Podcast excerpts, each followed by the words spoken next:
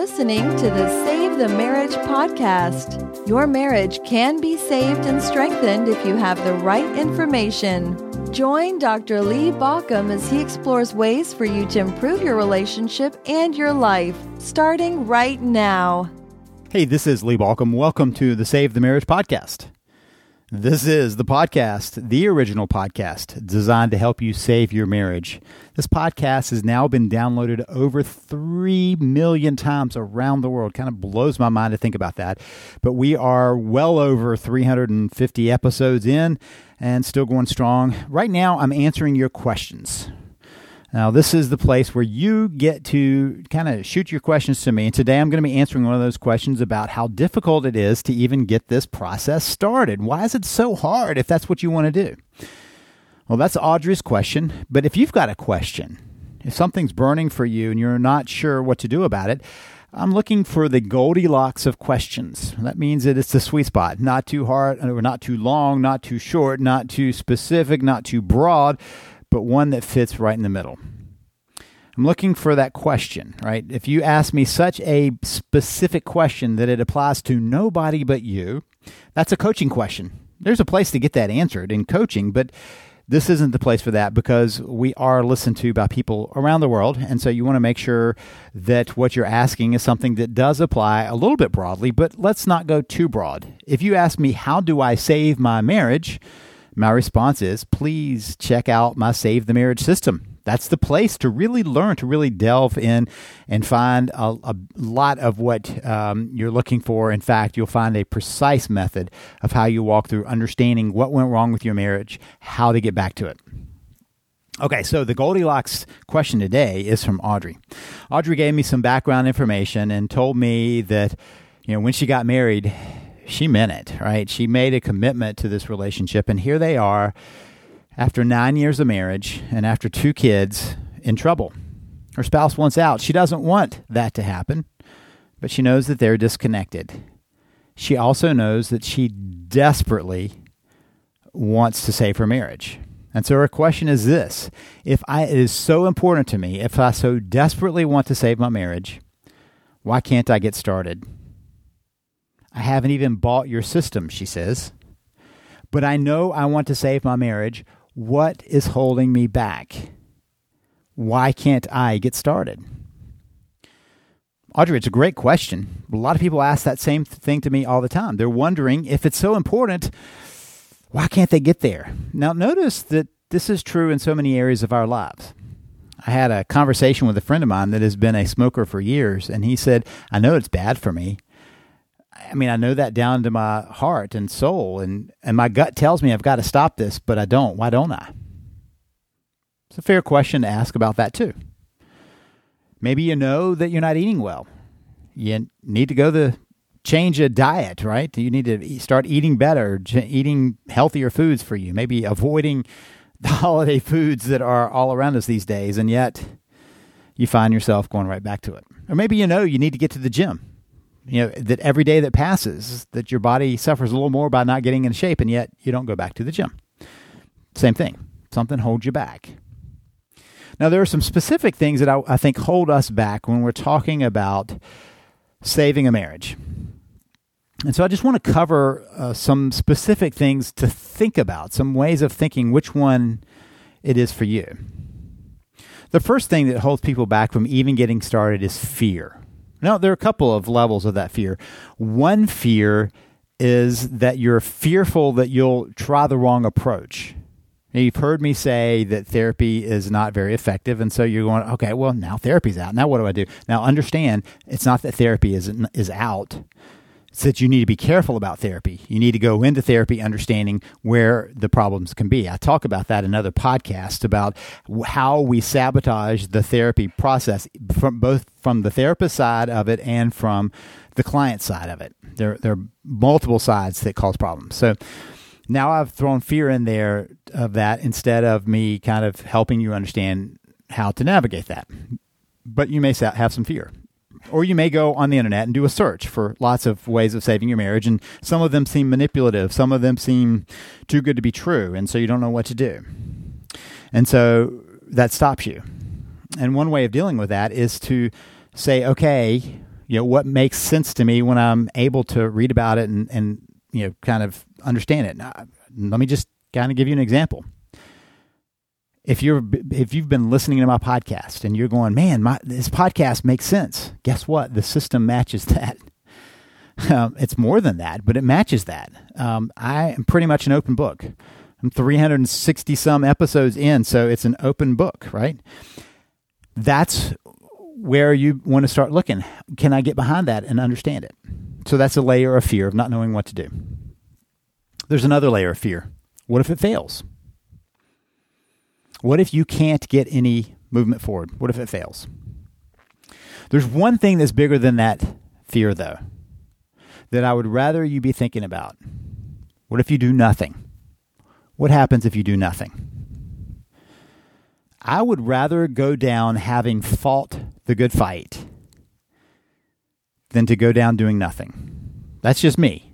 You can decide for yourself. But for me, I would rather have tried my best and failed than to look back and go, man, I didn't even try. I didn't even move forward with that. So that's me. You, you can decide how that fits for you. But I tend to think that people do best when they have really put up their best effort when they've really dug in and said, you know, I, I don't, I'm not even going to let that fear stop me. And that's an important point. So, Audrey, hear this that if it's fear that's holding you back, that's not what fear is there for. Let me clarify for you that fear is our internal warning system to tell us that something's important, not to tell us to avoid it. I talk about fear as being the importance indicator when most of us use it as the avoidance indicator. It indicates what we should avoid. And I think you should see it as it indicates what's important, what we need to pay attention to. And so instead of going, yeah, I'm not going to do that because it scares me, you say, okay, it scares me. That means it's important enough for me to pay attention. But that may mean doubly sure that I need to work on this, right? That may be just the thing that's telling me you have to work on this. It's so critical that you work on this.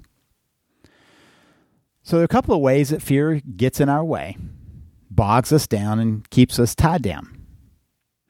But we don't need to let it happen. We can talk back to fear. Sometimes when I'm coaching people, I'll suggest what they might do in the next week between our sessions. And we agree to something, and then they come back to me and they say, I'll say, Hey, how'd that go? And they'll say, Oh, I didn't do it. And I'll say, Oh, what kept you from doing it? And they'll say, invariably, because I was afraid. Now, notice that fear is a state of being. It's not a reason for doing or not doing. It's just a state of being. If they said, you know, I was really afraid, but I did it anyway, I would be all about that. But when people tell me that they let fear stop them, that just tells me that they're believing that fear means don't do something rather than pay attention while you're doing it. That this is important, something you really want to move towards.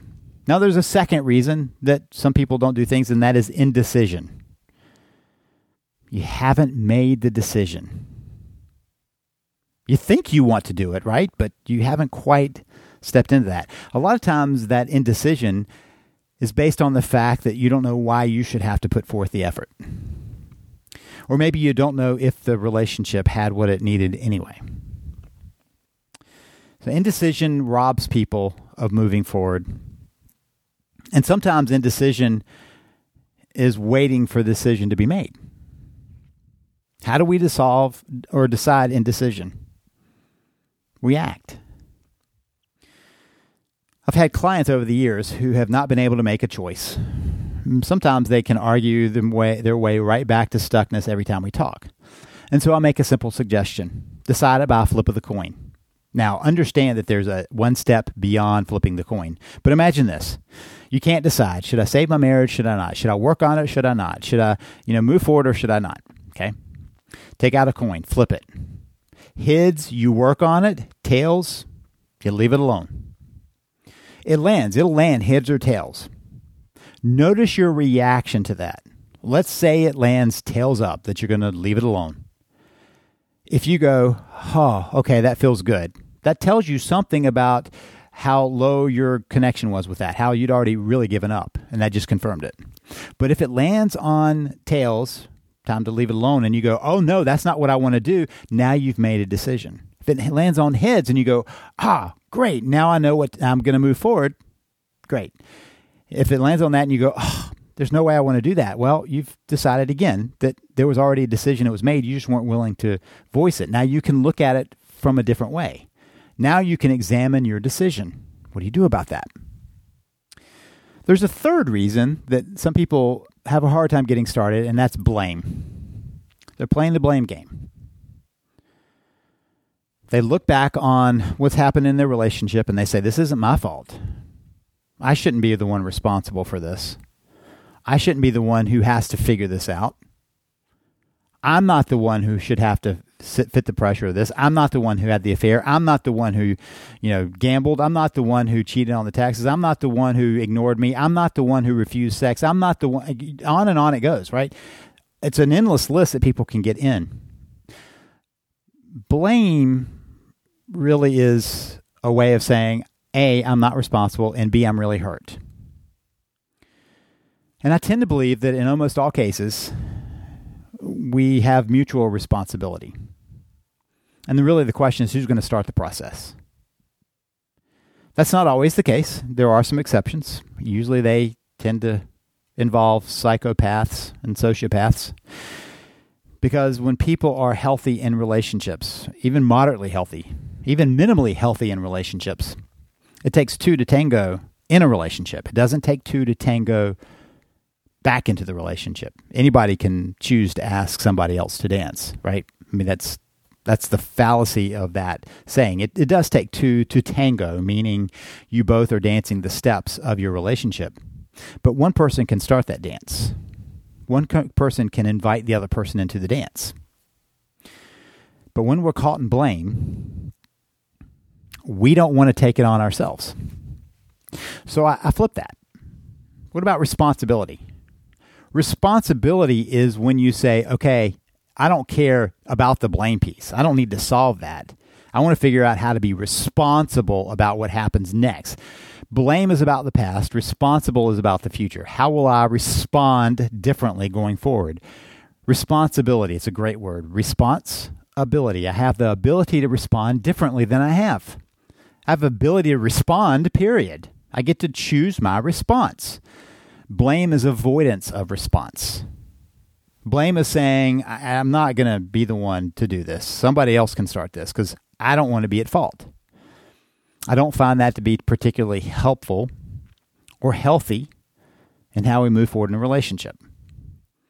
So if you find yourself at that blame place, decide to put it aside. Decide you're not going to spend your time there because that's not where life happens. Life happens in the responsibility our ability to choose our new path. Now, there is a fourth reason that people often have a hard time starting is they truly, really and truly don't know how. We get to where we are based on what we know at the moment. We do the best we can. When we know differently, we do differently. That's always true. We do the best we can given where we are right now. And so you may go, I, you know, I don't know where else to go but here. This is how I've been. This is how I've been all along. So I don't know how to do differently. When people come to me and they say, you know, I just want to get back to the relationship we had, my response is, but your relationship you had got you to here. So you need to get to a different relationship, but you may not know how to get to a different relationship. And that's a matter of getting the information, getting the help, getting the training giving the knowledge base that will get you to a different place. Let's say that I want to go surfing, right? And I go into the surf shop, and there are 35 surfboards of all different shapes, sizes, heights, whatever. And I go, man, I just want to surf, but I don't know what board to choose and I don't even know where to go that would be a good place to surf, and I don't even know how to pop up on the surfboard. I don't even know what popping up is, right? Or what do I? When do I do it? How do I paddle out? And so in the end, I turn around and walk out of the surf shop, going, I have no idea. Or I could say, hey, I want to learn to surf. I saw that sign for the surf camp. I think I'm going to do surf camp. I'll let them tell me about the board I need. I'll let them tell me how to catch a wave. Will I be really good the first time out there? Nope. But I can practice and I can get better. When I started jujitsu now about two years ago, um, I had a clue, but I had no clue on how little I knew. And that's one of those stages of development. We don't know what we don't know at the beginning of something. But then when we start wading in, we suddenly are very clear about what we don't know. We know what we don't know. That took me a while to get beyond that. I'm getting to the point where I know what I know. Mastery is when you don't know what you know. It's so deep within you that it just happens. An example of that is when you start driving. If you're if you've never driven a car, you somebody you say, oh, "I want to drive a car," and people say, "Okay, get in, start driving." I don't know how. I don't know how to turn it on. I don't know how to navigate this. It's one of the most complex tasks, so we forget about how complex it is. As adults, you get in, you start your car, you drive away. You don't think a thing about it if you've grown up driving. But if you've never done that, it's overwhelming. It's a matter of acquiring the skills, the knowledge, the understanding, and the tools. When you get to the place where you have that, then you can begin driving or jujitsu or surfing or whatever the skill is, or improving your relationship. So your relationship has gotten to the place it is because you didn't have the skills that got you to a better place. Neither one of you, right? You can start changing that. That's why I created the Save the Marriage system. If you don't have that, use that as your beginning point. The quick start guide tells you exactly where your relationship is. You can assess your relationship and see what steps you need to take. Then you can start into the rest of the material. You can go through the primary module, which will help you understand why things got to where they were and help you understand how you begin to reverse that. And so you use that, and then you go, wow, there's a whole lot of anger and resentment between my spouse and me. Okay, then you use the module on healing anger and resentment. Let's say you suddenly go, yeah, but there was the affair. Well, use the audio that talks about recovering from the affair. Let's say you go, yeah, but I think behind it all is a midlife crisis. Then you use the audio about the midlife crisis. Let's say that your spouse is then resisting everything you've got then use the down and dirty guide to get around that resistance. Now, if you really want to go full bore, as a bonus, I give you a free week of VIP. You can stay or not stay, but you can come in and get the tools you need for that one free week and really just bore into what this process is about and get serious about that. You can even ask for a session, a get started session with one of my coaches. It's not a get started in coaching, it's a get started in the process to get you the best start possible as you're moving forward. That's a free bonus. Those two pieces are bonuses just by you saying, Yep, that's what I wanted. I'm gonna, I don't sign you up for it, you sign up for it. That's where you say, I'm in. So let's just kind of backtrack through that. If it's fear, don't let it make your decisions ever. Life should not be decided by your fears. If it's indecision, make the decision either to move forward or, or not. And that's entirely up to you.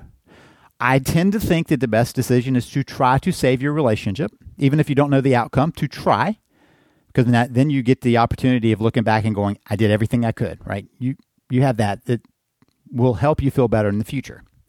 But make a decision one way or the other. If your decision is not to work on it, then we part ways here. If your decision is to work on it, great. Be aware that the next sabotage is blame, where you're saying, yeah, but why me? And my response to that question is always, why not me? Why shouldn't I put forth the effort to make things better? Once I get beyond the blame, then the question is, how do I gain the skills? SaveTheMarriage.com. That's the starting point. So, Audrey, I can tell you a lot of reasons why you're having a hard time getting started, but the biggest thing to do is to get started. The first step is the most important. Sometimes people used to pull out the old atlas, you know, the maps, and they would look at how they might get somewhere. But that's not the trip. That's just planning on the trip. It's just thinking about the trip. The trip happens when you go out the door and you start your journey. Let's get that journey started. This is Lee Baucom wishing you the best as you work to save your marriage. You've been listening to Save the Marriage podcast. For more information and help, please visit us at savethemarriage.com.